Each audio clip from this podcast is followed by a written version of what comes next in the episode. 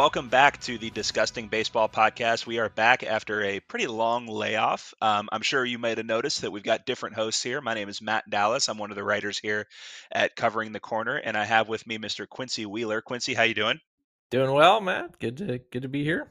Cool. Why don't you tell us a little bit about yourself? Introduce yourself a little bit so that the people at home can get to know you. All right. Well, I am a Cleveland Guardians baseball fan. Surprisingly, I started started uh, liking the team in '95. I my dad wasn't really into sports much, so I kind of discovered baseball around that point. And then I think '97 uh, was where I really fell in love with the team and baseball in general and uh, lived and died with them, and of course, act, act, actually died at the end of that season with them. so since then, since then, I've just been following along, and loving the team, and I like to write about them here and there, and and uh, and go after. Uh, I, I, like to write about and talk about what's to come, and so eventually I got into covering the corner, and I would post on the website and the message board there and I got into Twitter and talking to people there. So now I write for Covering the Corner. I have my own little podcast that I work with, and I uh, got a chance to be on here with Matt. So I got to know Matt from Twitter, and that's been great. Fantastic. Well, yeah. So I'm sure, as many of you know, this podcast used to be affiliated directly with Covering the Corner. It was the official Covering the Corner, formerly Let's Go Tribe podcast.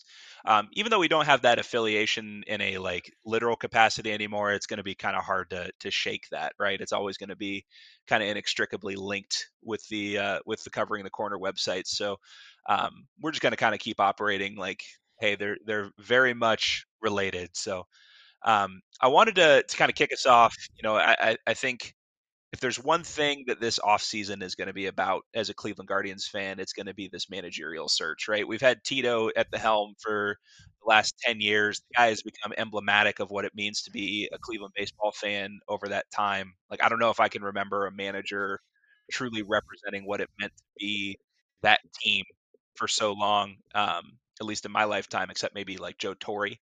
Um, but now that he's gone, that leaves a huge void to fill. Um, and eh, there's been a number of rumors. I've heard as much as like somewhere like 50 candidates that were interviewing for the job. There's been a couple people that have you know kind of gone on the hey it's probably not going to be this guy list and then there's been some people that are heating up. So quincy what have you been hearing as far as uh, who some of the hot candidates are at the moment it's the point in the off season, Matt, where the best that I can have as far as news goes is parsing through Paul Hoynes articles.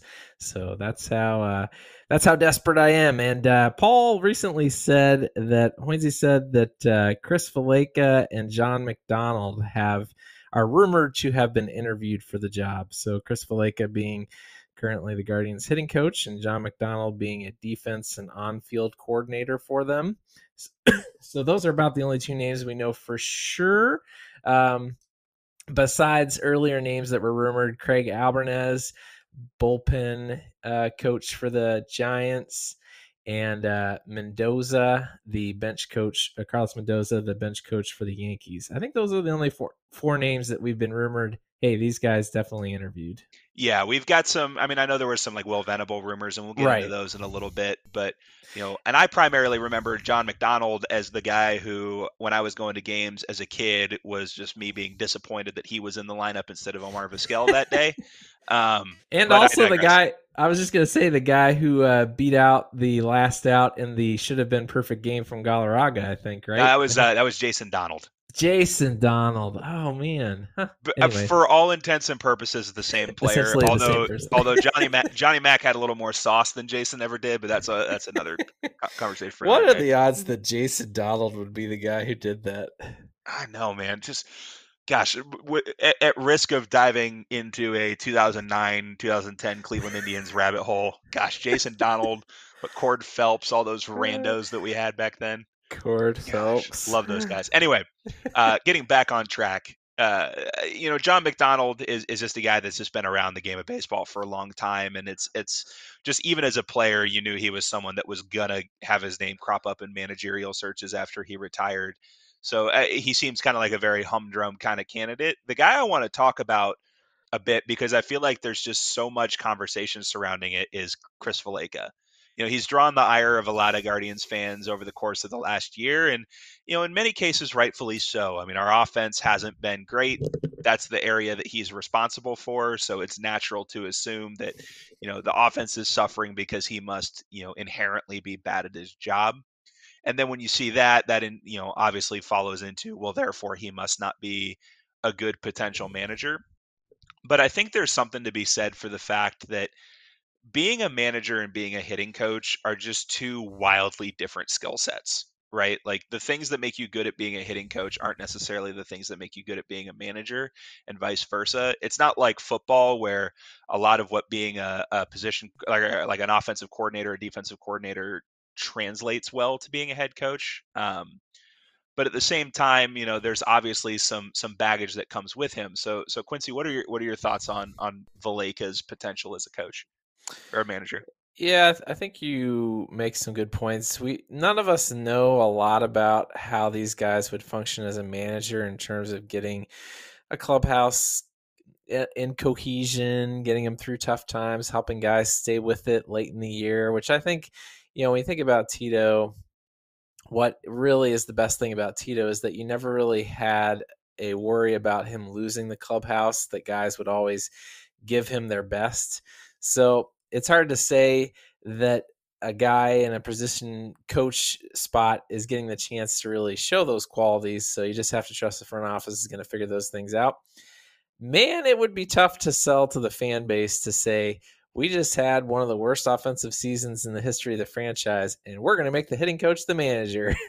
I, I, I don't know how many people would be that clued in to be upset about it. Certainly, Twitter would be upset. You know, message boards would be upset. Would the casual fan know much? I don't. I don't think so. But I wonder if they would. It, it just wouldn't be a great look, even if you and I can look here and say uh, yeah, it's it's probably fine because he's probably a good guy who knows how to lead guy uh, lead players, and if he's able to do that, who cares? You know, so I don't know. think there's been at least one precursory conversation between Antonetti and the marketing department, if if that's a a direction yeah. they've thought about going. I, I think though this this is important because it leads into maybe a broader overarching question about the managerial search, which is like what is it exactly that we should be looking for in our next manager? You know and, and i don't want this to turn into a let's just list all of our gripes with tito over the last three years because that's that's a really easy trap to fall into of like don't do this the way tito did it you know it is should be our priorities but um there should be kind of an approach to like what exactly it is that we're looking for when we're hiring this guy right so so if like for you quincy what are you what are your priorities so to speak, for who our next manager should be? Like, what do you want them to be about? Yeah, I'm interested to hear what you would say too. I I think that there are probably general things, characteristics that we could say. I, I think I'd like to see someone who knows who who displays the ability to manage with a feel uh, to what guys are experiencing and uh, you know to to manage with a feel of understanding what players go through and also with an eye to analytics to what stats and numbers tell you and knows how to incorporate those things you know you think about famously john schneider of the blue jays taking out berrios everybody's upset about that. And i don't know maybe it was the right time to take Berrios out. But you do want to feel like your manager in that situation can know what the numbers say, but also have a sense of if your guy is dealing, if maybe it might just be time to see if he can give you another couple outs. You want the manager who can handle that situation and you trust him with it, and players trust him with it. Players know that they can trust him to have their backs, but also hold them accountable based on the information, best information that he's got on how to win baseball games. Somebody who's competitive, but also somebody who's kind. I care those kind of things that's one of the things I liked about Will Venables. I've, I've read a few articles from reporters who had relationships with him who talked about how kind he was and then Uh, how good he was at leading conversations, leading efforts, being competitive. Like he was a super competitive player. You can even see that just looking at his Fangraphs page. So I liked that kind of idea. Hey, a young guy who knows what the stats are, but also relates very well to people and shows a career of, of working extremely hard at everything he does. So I guess that's kind of what I think of. I think Tito showed a lot of those things. He was able to understand people and be kind, and he uh, he wasn't averse to numbers. Maybe could be a little more numbers friendly than Tito was, uh, but had that career to back it up too. For sure. And I think we sometimes give Tito a little too much blame for some of the analytics stuff. Like, let's not forget yeah. that the two organizations that have hired him in the, the you know successful stage of his career were the Boston Red Sox and the Cleveland Indians slash Guardians with Theo Epstein and Chris Antonetti, who are two of the most analytics driven managers or general managers, you know, in the entire sport and they both gave Tito their stamp of approval, right? So mm-hmm. there's probably something to be said that hey, we'll just build the analytics team and we just need a guy to grease the wheels. You know, that could very well have been the approach, but I don't know entirely that Tito was truly anti-analytics as some of the more reactionary people on Twitter might say.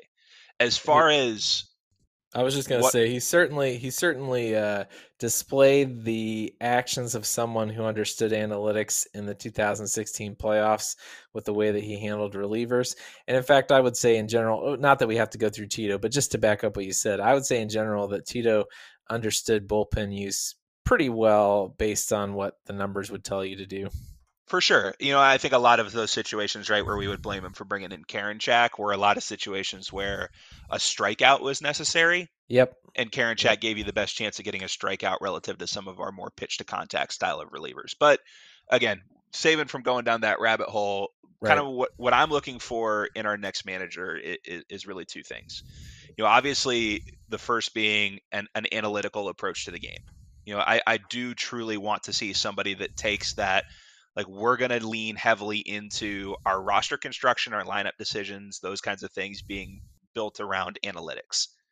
I don't necessarily mind as much of the in-game decision making being based around feel as long as the pre-game decisions are based on what are we what are the numbers telling us right like i don't mind hey let's leave the the, the starting pitcher in to face the first three batters the, the third or fourth time through the order when the guy's dealing, as long as, you know, hey, we're starting the better hitter analytically speaking over the guy that, you know, is maybe like really we're not starting Myles Straw. Let's like let's let's break it down. That's what I'm really trying to say.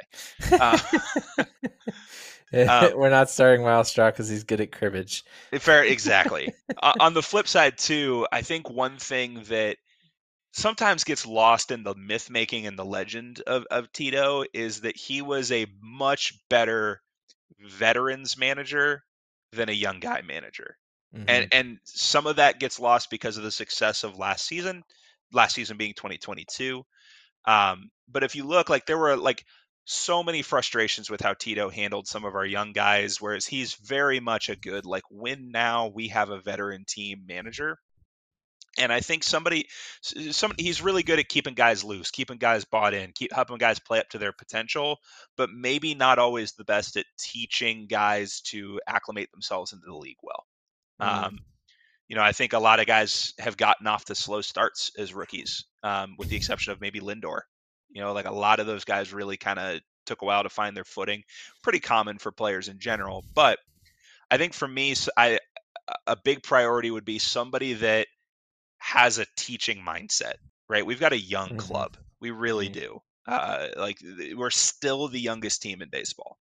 Um, and somebody that has an approach geared around helping these young guys get into positions to succeed because you know we've got a ton of time and a ton of value tied up in these young players and assets so to speak um, and i'd hate to see that go to waste because we try and chase a a win now type of approach with our managerial hire. So that being the case, a guy that I keep coming back to um, now that Will Venables is gone, potentially, is Mike Napoli. Uh, he's a guy that uh, I've heard nothing but amazing things about in his ability to work with young players. Um, I have some stories that I can't really share too much about, uh, but I just some stuff that I know about how Mike Napoli uh, really helped Jason Kipnis find a a renewed sense of drive, we shall call it, uh, after he signed his contract that helped him have a big year in 2016. Um, Jose and Lindor both credit Napoli with uh, have, helping them, you know, develop the power aspect of their game, develop into into solid big leaguers. Um, and by all accounts, he seems to be a guy that is pretty analytically driven uh, from his time in the in the Cubs organization. So I, I think he would be a really really good blend of baseball guy, like guy that gets it, guy that knows the player side of it, with a guy that can blend the working with the front office on the analytics side of it. I think he would be someone that would really fit in well. Yeah, I can't argue with that party at Napoli's.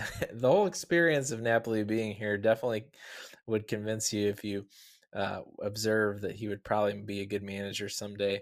And hey, I know that uh, the other day you were suggesting Austin Hedges as player manager. it's a very similar similar vibe, I think. You know, like when yeah. those guys are around, the vibes are great, and everybody knows you've got their back. And like I said, I think that's what I'm looking for is somebody who's got your back. So, for, the record, the Austin Hedges player manager stuff was very much tongue in cheek. I think uh, you should lead into it. I, I I don't I don't see. We need to break the mold and and change the game. I just just picture with me though. You know, they carried a third catcher all year long, he could just be the player manager and then every now and then when you need someone to just absolutely frame the heck out of stuff and get Emmanuel Clase through an important bottom of the ninth, just bring him in for that. Yeah, and and you know I pointed it out on Twitter, and I think this bears repeating. We've won two World Series in our franchise's history, and what did we have in common for both of those? Tris Speaker and Lou Boudreau were the managers, and they were both players. Now, were they infinitely Man. better players than Austin Hedges? You bet. Hall you bet. yeah, that might have had something to do with it, but yes, no, it, the the stats are clear. The stats are clear. Um, so yeah, just to wrap up this discussion a little bit, the other thing that Hoynes said is he he kind of hinted that maybe the Guardians are waiting for guys who are currently in the playoffs with their teams and there's been some guys that have been like quietly rumored to be connected to them, and guys who have gotten interviews in the past or been mentioned as guys who are next up for managerial roles.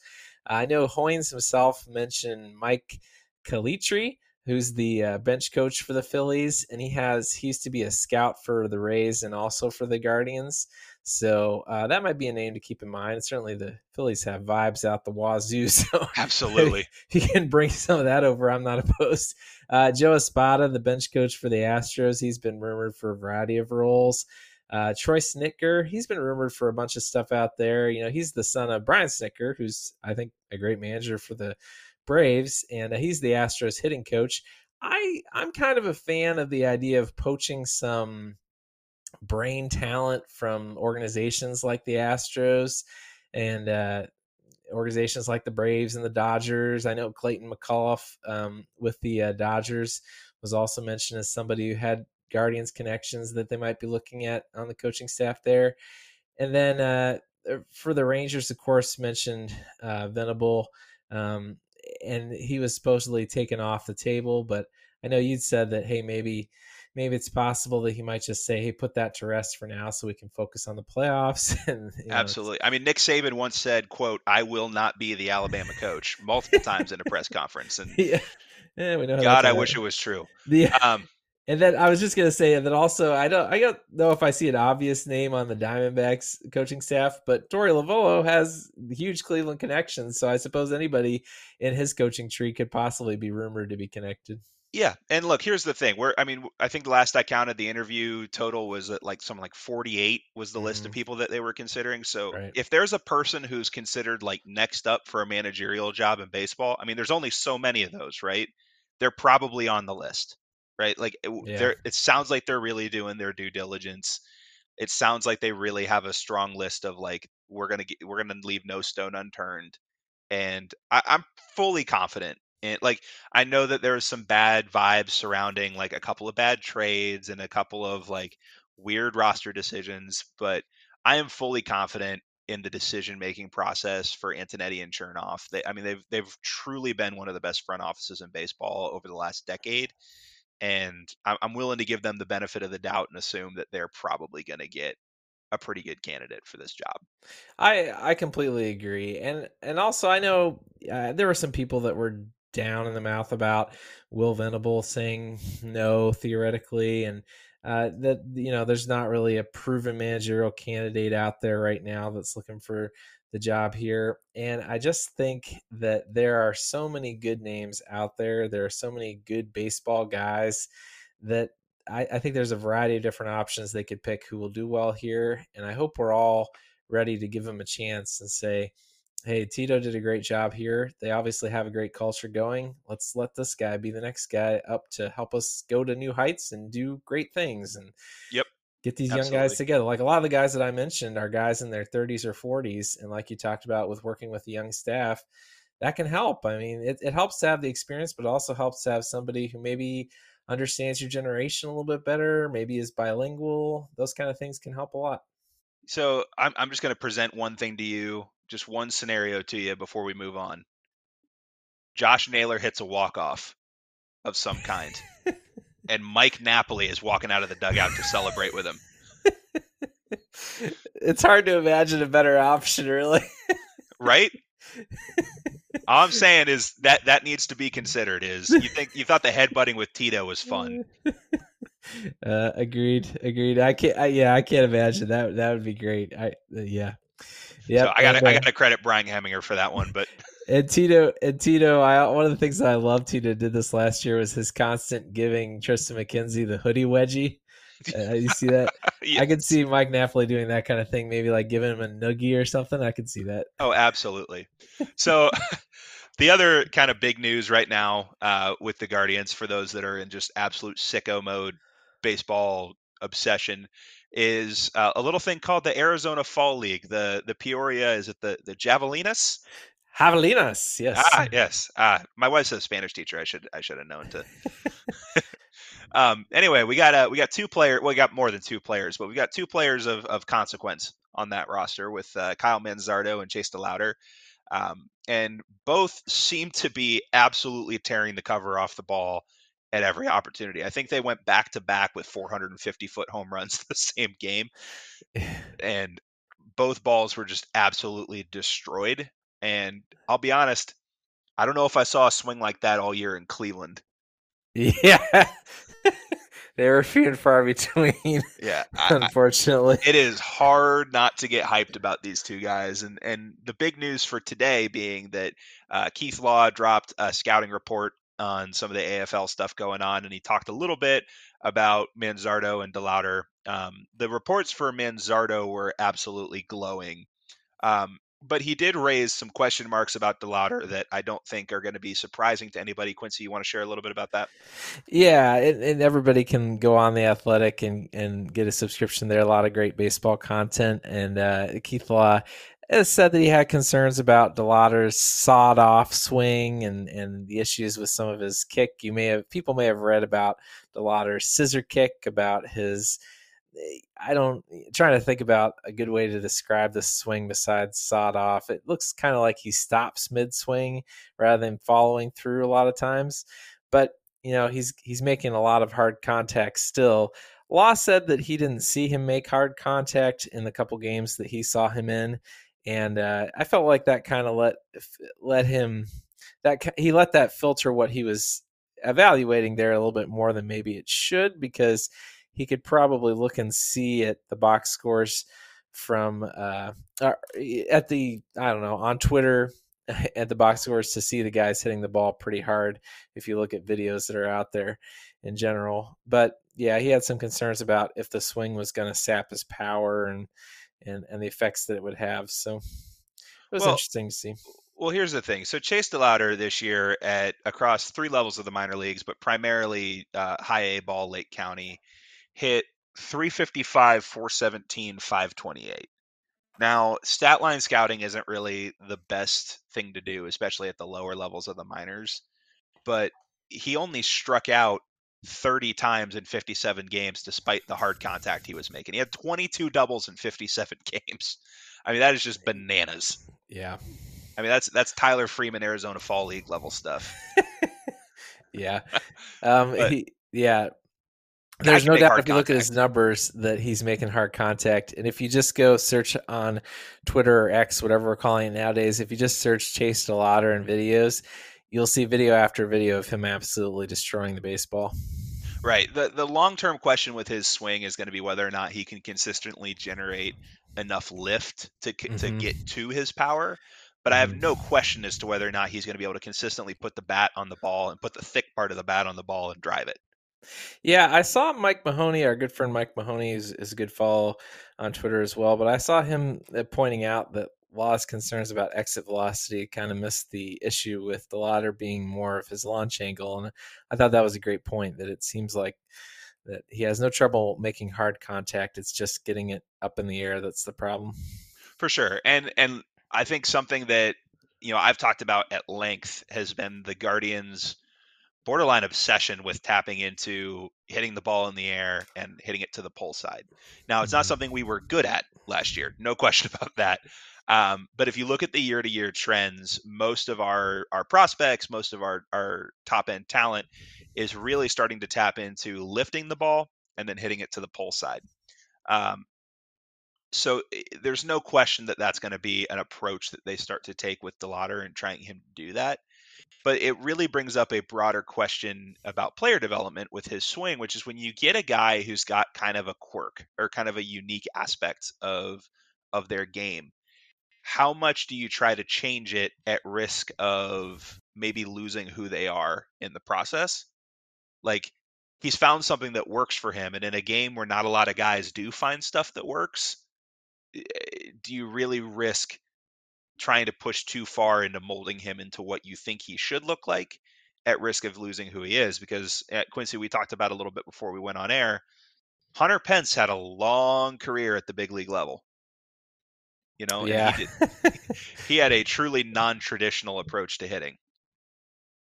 Yeah, yeah, and there's there's other guys. Hunter Pencil is a great example of that, and there's other guys out there. I mean, I, when I was trying, I, I think a while back I was asking people, can we think of people that had that sawed off approach? And there are a variety of guys who would stop their swing mid swing, and, and they made it work for a long time. So yeah, I think the old if it ain't broke, don't fix it definitely applies. Eh, but I, I, guess I think it's also fair to say, hey, this is something that's been a concern for other guys. So if we see some signs of trouble with launch angle or even exit velocity, that we should keep that in mind and maybe temper Absolutely. our expectations a bit and maybe think he might have to do some adjusting. Almost every hitter has to do some adjusting to make the bigs. Absolutely. And double A will be a big evaluation period for him and, and kind of getting to see what he does against some higher level pitching will be a great opportunity to really evaluate whether or not they'll need to make those kinds of changes. Not that the jump from double A to the big leagues is nothing, but it starts to look a little bit more like Major League Baseball when you get to that level. So we'll get a sense for it this year. But for now, um, you know what?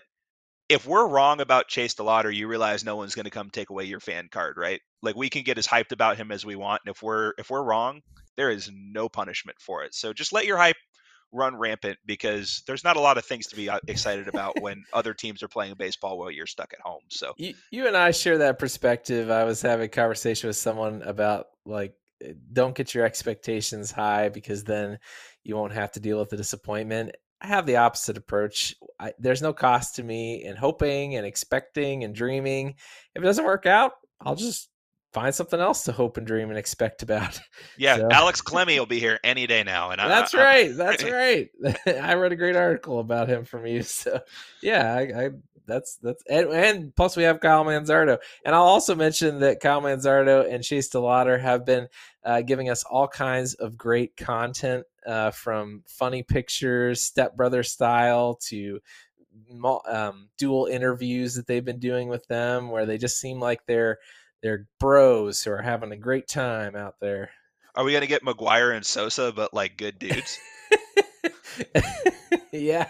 Well, they they do. McGwire like and Sosa, McGwire and Canseco. My bad. Oh yeah, yeah. Um, yeah, that's what I think is going to happen. And Kyle Manzardo, he has just a great mustache. I feel like a a uh, young man who's like, I'm going to rock the mustache. I appreciate that. That takes some confidence. I've uh, now this is this is very second and third hand information, but I've talked to some people that have talked to him, and apparently he is just like the most down to earth, good old boy you've ever met.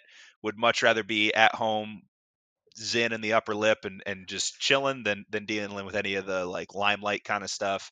Uh, I mean, he's he's a guy that Cleveland is going to fall in love with in a hurry. And I'm going to use I'm going to use a phrase that I don't use with prospects very much. I think he's bust proof. I really do.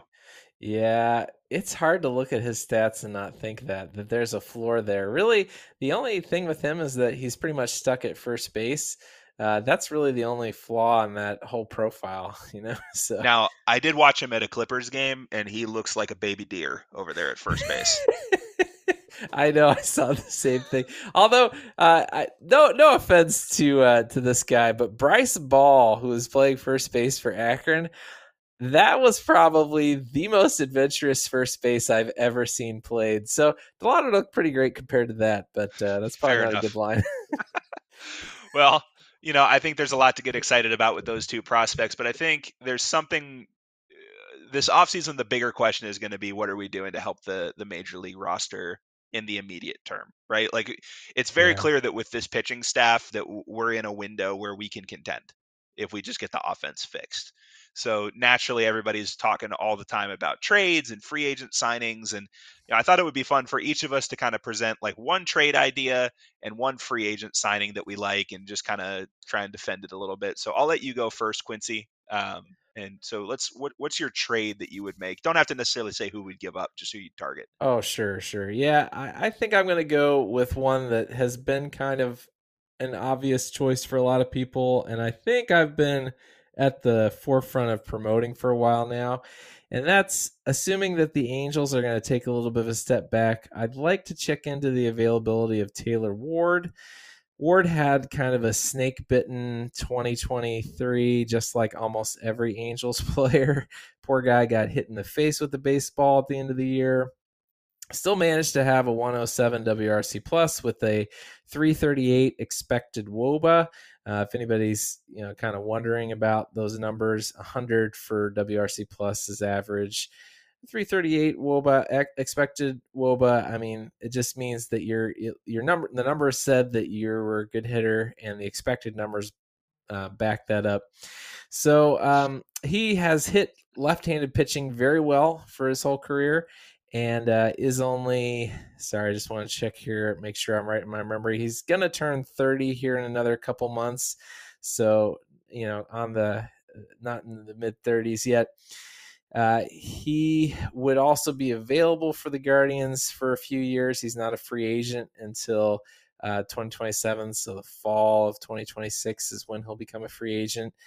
Uh, for he's hit left-handers at a 118 WRC plus for his whole career. He also is pretty playable in the corners, uh, you know, because I don't want to just completely abandon the idea of defense with these guys. He's been a little below average in right field and above average in left field. So if you get that guy, you're probably again thinking about putting Quan in center, which I'd like to see them try. So I, I think the team needs some right-handed uh, pop. They need an outfielder. They need somebody who can handle left-handers pretty uh, regularly. And I think Ward's a pretty good hitter who's going to have a couple more good years left in him. So that's and should be available at not a huge cost. So that's my first choice. Yeah, I think Ward would be a good fit. You know, obviously being a guy that, that hits left-handed pitching pretty well, that's a that's a need that we have. It's a it's a need that seems like we've had for about ten years now. Um, but that's a whole other conversation. yeah, yeah. Um, so and we've, I, we, we've been gombered one too many times. I think, and I, just my last thing about Ward, I think in his case, you kind of dream on his 2022 when he had 100 played 135 games, put up 3.9 wins above replacement, 137 WRC plus, 23 homers. I think you dream on, hey, if he can give you a year like that, either next year or the year after, you'd feel pretty darn good about making the trade that it would take to get him. For sure. And and look, I'm not to me bringing this trade up doesn't imply that I would be against acquiring Taylor Ward because I think he would be a huge help. Um, but rather than Ward, I think the guy that I've been looking at is Austin Hays. Now he's a guy that we talked about a bunch uh, as a potential deadline acquisition, um, and which very quickly devolved into well, what if we could just get one of their like prospect guys instead from the Orioles? But I think Hays is someone that would be a really good fit and represent a temporary solution to a, a problem that we have the ability to solve long term with guys like DeLauter coming in. Um, but but Hays to me is a guy that has been fairly consistent over the course of his career. Now, he had a big year this year, and I'm not trading for him off the idea that he's going to recreate what he was in the first half of 2023.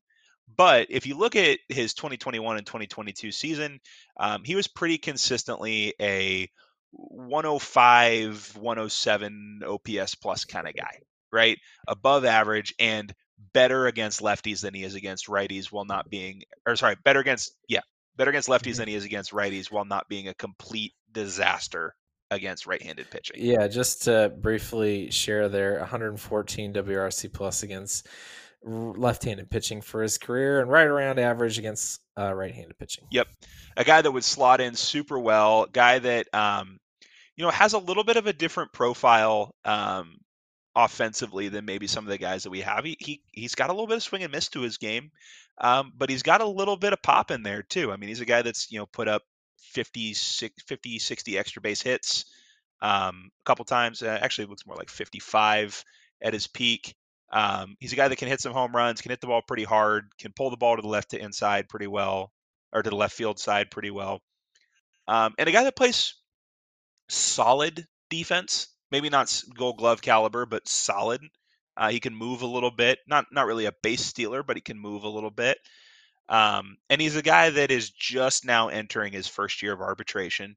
He's a guy that is going to be here till um, after the 2026 season. Um, so we'd be able to have him for three years. Um, and he's a guy that we could probably like is so consistent that he'll hold his value, and we could probably move him towards the end if, if we've got some guys that are ready uh, at the lower levels of the or that you know that are currently in the lower levels of the minors. Um, guy that also you know to be honest, I I picked him up and out of the park baseball a couple years ago, and he would routinely turn into a 30 30 300 hitter for me. So I've, I've got a little bit of a soft spot for him, but I think he's a guy that would fit in really well. Yeah. Uh, yeah, you know, that's kind of interesting. His uh, difference between his defensive runs saved and his uh, outs above average and left are is marked. he's he, over his career, he's got 18 defensive runs saved and negative six outs above average in left field. So wow, you usually see that much of a disparity there. Um, but yeah, I mean, I think he's pretty clearly a competent outfielder and an above average hitter. I, uh, I, I do think that we're probably going to be a little bit thin on the options for huge upgrades in the outfield position. So getting somebody who you can rely on to be in that 110 WRC plus range and is going to hit left-handed pitching pretty well and will be able to handle a glove without too much problem, that might be about as good as you can go. And like you were kind of pointing out, the Orioles should be willing to trade an outfielder. Whether or not they can match up with the Guardians might be a question, but um, it's a question worth asking. Absolutely. Um, the other guy I, I, do want to throw out there because he's gotten some attention um, from in the Guardian circles is Dylan Carlson, mm-hmm. Um, a guy that is functionally useless against right-handed pitching, uh, but has put up consistently pretty high uh, OPS pluses against left-handed pitching over the course of his career. Um, I think he's a career. Actually, I can't find it on on Baseball Reference, but he's a he's um, been solid against lefties. He's a career 306, 377, 472 hitter against uh, against left-handed pitching, and he's a guy that's a switch hitter that can't hit against righties, which kind of begs the question of maybe he's a guy that you could talk into. What if we just hit right-handed all the time? Um, and I, I, just wanted to chime in right here because I know I've done some work on this. The other interesting thing about Carlson is that he hit right handed pitching very well in the minor leagues. So I do wonder only because he ha- he's only 24 years old and his at bats against right-handed pitching in the majors are still under a thousand, which I know sounds like a lot, but isn't truly that many. I wonder if there might be a little bit more there than what he's shown. And honestly, playing in a place where I feel like he's clearly felt unwanted for about the mm-hmm. last year, mm-hmm. you can't you can't deny the impact that has on a guy's psyche. And we're right. talking about a guy who who is a consensus top ten prospect in the entire sport, um, mm-hmm. who plays well above average defense in center field. Um, could be worth taking a flyer on. He's under team control through 2027. I don't think he'd take a lot to get. The Cardinals are clearly out on him. Might be a good guy to pick up. if you look at 2021, that's what the season to dream on for him. 111 WRC plus, 2.5 wins above replacement, 18 homers, 172 isolated power. Um, yeah, that'd be a pretty good season, especially because he looks like somebody who might be able to hack it in center field. Um, he's got above average numbers there defensively. Right. So yeah, I'm not opposed to that idea. I, I, I do think, especially if it's somebody that you could get at a good value, that that's a guy to go after. Because it is possible that I know we're about to talk a little bit about free agents. I think it would be possible to maybe pull off a Carlson deal, and then maybe sign a guy who's got a little more slugging potential and do both of those things. And then all of a sudden, you're looking at having guys like Valera, Johnny Rodriguez, and Kenzie Noel, and even Will Brennan as depth instead of guys that you're relying on to come through for you. For sure. And I think the thing that, that is important to note is with the the lone exception of Juan Soto, there aren't a lot of like splashy trades that are mm-hmm. even really out there at the yep. moment for outfielders. Um, and then as far as free agency, the guy that I was going to mention, who's probably the biggest outfielder on the market right now, is is Cody Bellinger, which obviously brings with it the question of can we afford him, and do you trust him to repeat his campaign? Both questions that my answer is I don't know. Um, but he's a guy that certainly moves the needle in the free agency discussion, wouldn't you say? Yeah. Do you have any thoughts about? I know that there's some questions about his expected numbers from 20, 2023 that he had a 370 weighted on base average and a 331 expected weighted on base average. A little bit of a high batting average on balls in play of 319. So people are, I know there's people out there that are like, he's probably not quite as good a hitter as he was. Um, a couple things to point out. Um, there's some change in the approach that mm-hmm. that's pretty evident, right? Like you know, in 2022, he struck out 150 times in 144 games. You know, in 2021, he struck out 94 times in 95 games. In 2023, he only struck out 87 times in 130 games. Now I know games mm-hmm. isn't isn't a truly like leveled out metric. Um, yeah, but that's fine. but he cut his K rate pretty drastically, right? Yeah. And his K rate looks far more in line with what it did when he won the MVP award as a 23 year old in 2019. Mm, mm-hmm. Um, so that is an encouraging sign to say the least. Now he's not walking nearly as much, but he also isn't nearly the threat that he used to be. So he's probably not getting pitched around as much. But the power is back. The hot, the ability to just take over a team for a month is back. And you know what? I like I know BABIP is is something that can be hard to sustain when you get up into the high levels of it, but there's also something to be said for when you hit the ball hard, good things happen. And mm-hmm. he seemed like he was hitting the ball really hard during that hot stretch that he had. Um, he started to look like the player of old. He stole 20 bags this year. Still plays solid defense. Um, he's a guy play that center field. Yeah, what? He can play center field still. He can play some center field still. So, you know, again, is he a guy that's going to probably regress a little bit? Yeah, you bet. Of course he will. But is a slight regression from what he was last year still an excellent player? Mm-hmm. Yeah, I think so. Yeah. Yeah, I think so too. I, I think you've defended it well. And I would expect, you know, for people that are kind of trying to think about what we need, if you go by WRC Plus, my goal is to have somebody at least one new guy who you can think of as a 120 WRC plus or better.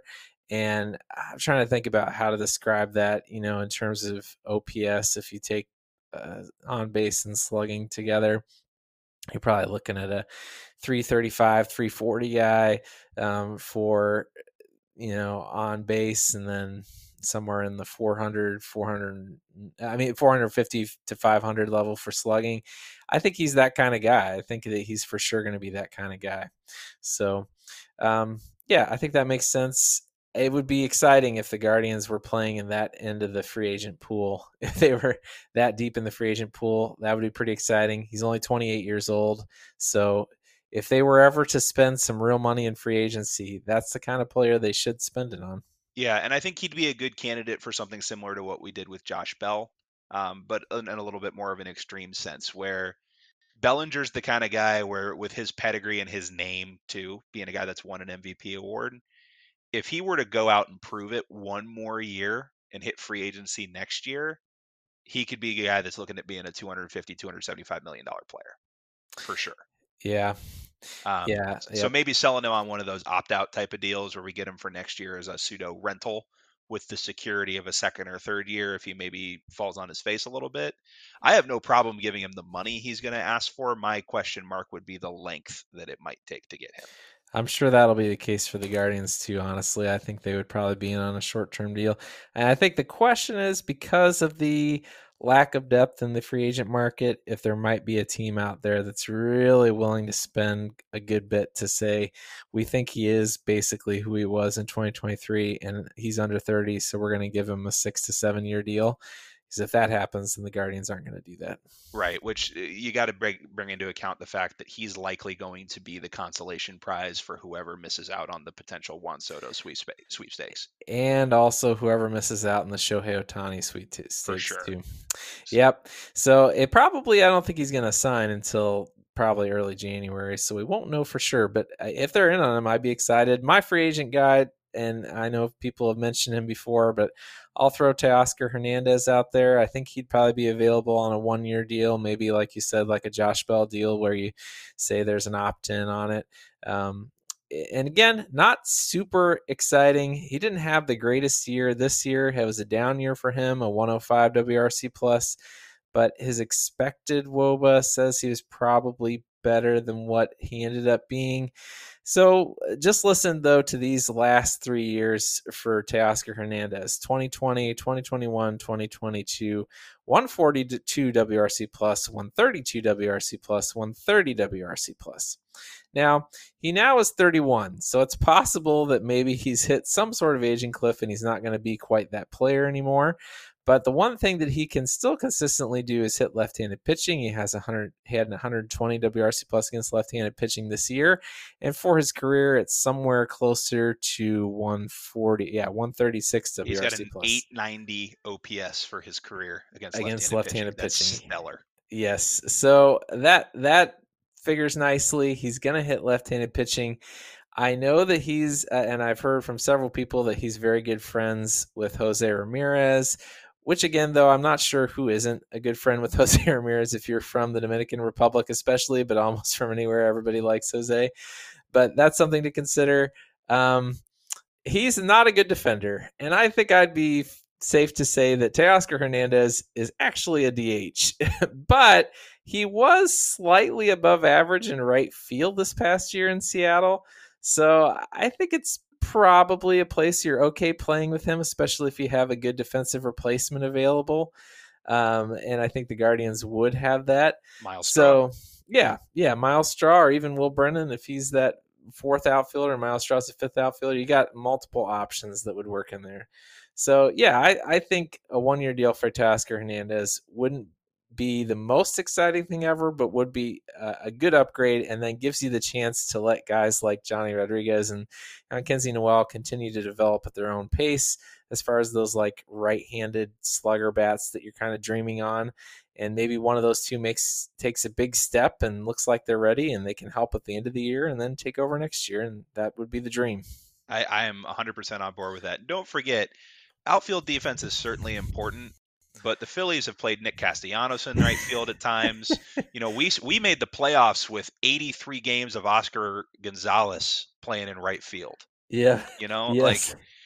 like it's important, but you know, you give up two runs on a bad defensive play and then you score three on a long drive to left field and all is all is forgiven. Nick Castellanos is also a great one to bring up because I love how he's like, "It's the playoffs. I'm actually going to play defense now," uh, because I do think that that that is the case for sometimes guys are like, hey, I really got to focus on this aspect of my game that I don't spend a ton of time on, and they tend to play a little bit better defense in the playoffs.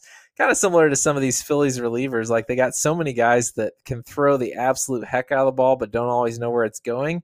But I think you, I, would have to, of course, do some statistical analysis. But I do think that relievers that throw hard tend to fare pretty well in the playoffs because everything just speeds up so much on hitters in those situations. And I think they maybe lock in a little bit more on getting a few more strikes across. So I think it's a similar kind of thing. So I think if you can get your team to the playoffs, Teoscar Hernandez is a good guy to have. I could be convinced of that. Well, Quincy, I think we're hitting kind of the end of our, our time here uh, for this week's episode of the podcast. I did want to highlight a couple things going on uh, with the Covering the Corner uh, website. Uh, some cool new stuff. One we've we've picked up somewhere in the realm of like five or six new writers uh, in the last couple weeks. So be on the lookout for all kinds of new stuff from them. Um, Quincy, you had an excellent article today about uh, Trevor Stephan and and perhaps quote unquote fixing him uh, a little bit for next year. Do you want to just touch on that really quickly? Sure. Yeah. If anybody's worried about Trevor Stephan, you can read the article and see me get worried about it too. but then also uh, say, hey, he's the kind of guy who's shown the ability to make to make adjustments and to learn new things. So I think we can give him a mulligan on 2023 and hope for him to fix some of the issues he's had with velocity and mainly slider shape and movement uh, that seemed to need to take place for him to get back to closer to who he was in 2022 for sure. And then we've also been running a series uh, that all of our writers have been participating in, um, where we've been. Uh, it's been 75 years since uh, Cleveland last won a World Series, so we've been counting down each season since we last won. I think we're up to the 1951 season. Um, so every weekday there's a new article talking about a season. Um, to, uh, tomorrow's gonna be 1952, and uh, fr- Thursday it'll be 53, Friday 54, so on and so forth. Uh, it's been a lot of fun. It's been a really fun trip down memory lane, getting into some of the the fun things. Like we recently learned that uh, Larry Doby's presence was enough to get three young Negro leaguers to sign with us if we had offered them contracts, but bad scouting reports said we wouldn't sign them. Uh, and it turns out that those players were Hank Aaron, Ernie Banks, and Willie Mays. Um, so a little bit of a miscue by, by, general manager Hank Greenberg on that one. Just signing even one of those guys. Just would like to know. Could know. you imagine all three of them in a lineup going up against those Yankees teams? We're about to on Friday. We're going to cover 1954. Imagine if Willie Mays was in that Cleveland Indians lineup. Just keeping him off the Giants. might have won a World Series. Yeah. Oh, um, and then uh, as far as future for the podcast, uh, we're just excited to be back with this, honestly, and, and having this as a thing that we're going to be doing fairly regularly. I think we're shooting for once or twice a month uh, during the off season, or just kind of as news becomes available. Uh, the minor league podcast will still be continuing. Um, but that's kind of brings us to the most important part, which is hosting. Um, you know, given that we've got so many new writers, we figured it'd be a great opportunity to give everybody um, more chances to be involved in the podcast. Um, you know, I know Matt Schlichting is, is going to be stepping away from uh, the Around the Corner podcast. So we're going to be rotating hosts all the time for everything. You might be seeing me on the Around the Corner podcast. You might be seeing Brian host this one. You might be hearing voices you've never heard before. Um, but we're going to be given uh, a chance to get as many new voices as possible. Uh, Quincy being uh, the primary one. It'll be mostly me and him hosting this, uh, occasionally with a third and occasionally rotating, but we'll be kind of the flagship hosts with uh, with some some changes intermixed through there. Uh, Quincy, do you have anything to add before we wrap up? No, yeah, that's great. I I just echo what you said about checking out Come Around the Corner and the new writers we have. Just a lot of really good new voices to listen to and learn from, and join the conversation. Awesome. Well, hey, thanks so much for joining me, Quincy. Thank you guys so much for listening, and we will see you next time.